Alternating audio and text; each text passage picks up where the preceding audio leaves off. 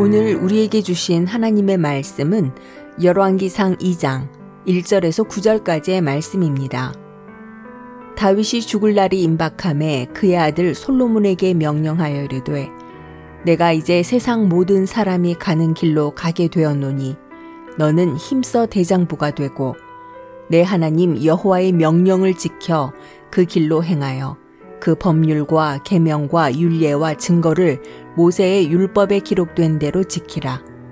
그리하면 내가 무엇을 하든지 어디로 가든지 형통할지라.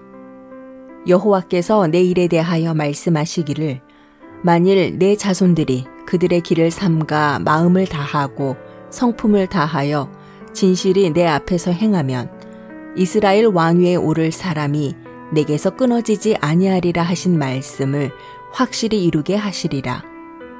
수르야의 아들 요압이 내게 행한 일, 곧 이스라엘 군대의 두 사령관 네레 아들 아브넬과 예델의 아들 아마사에게 행한 일을 내가 알거니와 그가 그들을 죽여 태평 시대에 전쟁의 피를 흘리고 전쟁의 피를 자기의 허리에 띤 띠와 발에 신은 신에 묻혔으니 내 지혜대로 행하여 그의 백발이 평안히 수월에 내려가지 못하게 하라.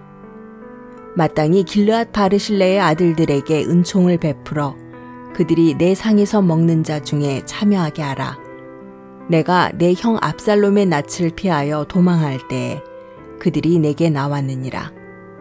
바후림 베냐민 사람 게라의 아들 시므이가 너와 함께 있나니 그는 내가 마하나임으로 갈 때에 악독한 말로 나를 저주하였느니라.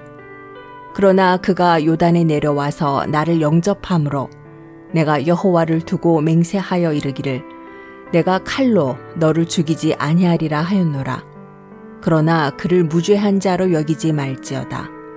너는 지혜 있는 사람이므로 그에게 행할 일을 알지니 그의 백발이 피 가운데 소홀에 내려가게 하라. 아멘.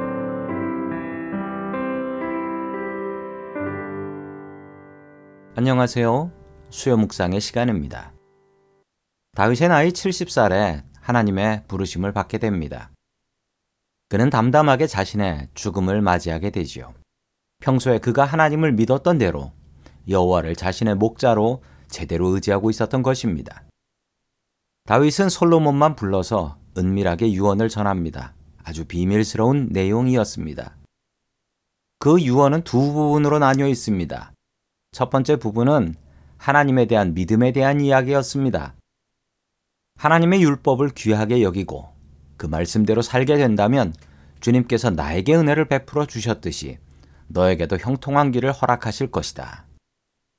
그리고 문제가 되는 두 번째 내용으로 넘어갑니다.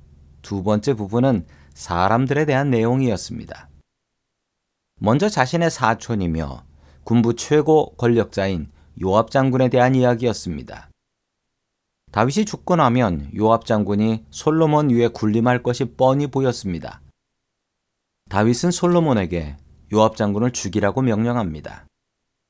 또한 바르실레의 아들들은 다윗이 압살롬을 피해서 도망자 생활을 할 때 도움을 줬던 사람들입니다. 다윗은 그들에게 은혜를 갚으라라고 조언했습니다. 마지막으로 베냐민 사람의 시므이에 대한 이야기입니다.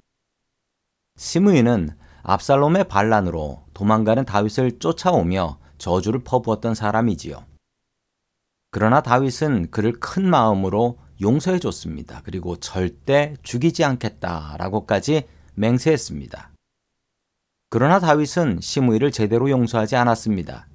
솔로몬에게 위협 세력이 될 것이라고 생각했고 다윗은 솔로몬에게 시므이를 죽이라고 명령합니다.